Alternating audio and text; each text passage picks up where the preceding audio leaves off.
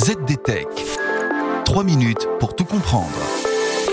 Bonjour à tous et bienvenue sur le ZDTech, le podcast quotidien de la rédaction de ZDNet.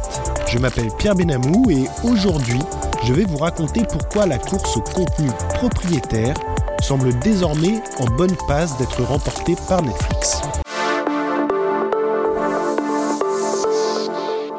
C'est peu dire que les derniers mois ont été semés d'embûches pour Netflix. Confrontée à une concurrence de plus en plus féroce, la plateforme de SVOD accusait le coup début 2022 après avoir enregistré sa première perte sèche d'abonnés en plus de 10 ans. Une véritable douche froide pour l'état-major de la championne du streaming qui multiplie désormais les pistes pour se sortir de l'ornière et d'évoquer l'idée de proposer une version moins chère de son service financé par des encarts publicitaires, tout en annonçant un serrage de vis à venir sur le partage des comptes. Reste que la lumière au bout du tunnel pourrait bien venir d'un pari de longue haleine en passe d'être remporté par la plateforme. Je veux bien sûr parler de l'ambition maintes fois affichée par Netflix de distribuer un catalogue reposant majoritairement sur des contenus produits en interne. Selon des données compilées par la société Ampère, en mars 2022, le nombre de titres originaux et exclusifs dans le catalogue américain de Netflix a représenté plus de 50% de l'ensemble des programmes disponibles sur la plateforme.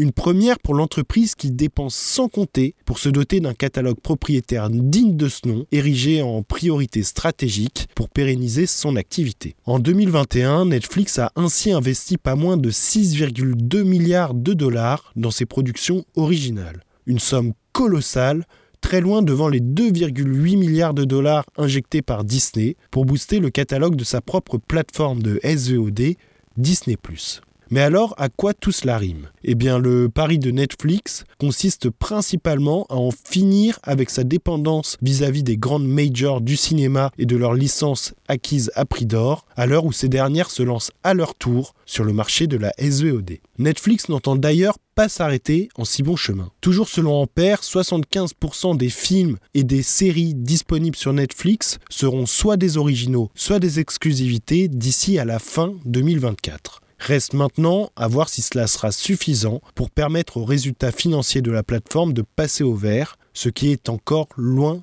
d'être dit. Et voilà, normalement on a fait le tour du sujet. Pour en savoir plus, rendez-vous sur zdnet.fr et retrouvez tous les jours un nouvel épisode du ZDTech sur vos plateformes de podcast favorites.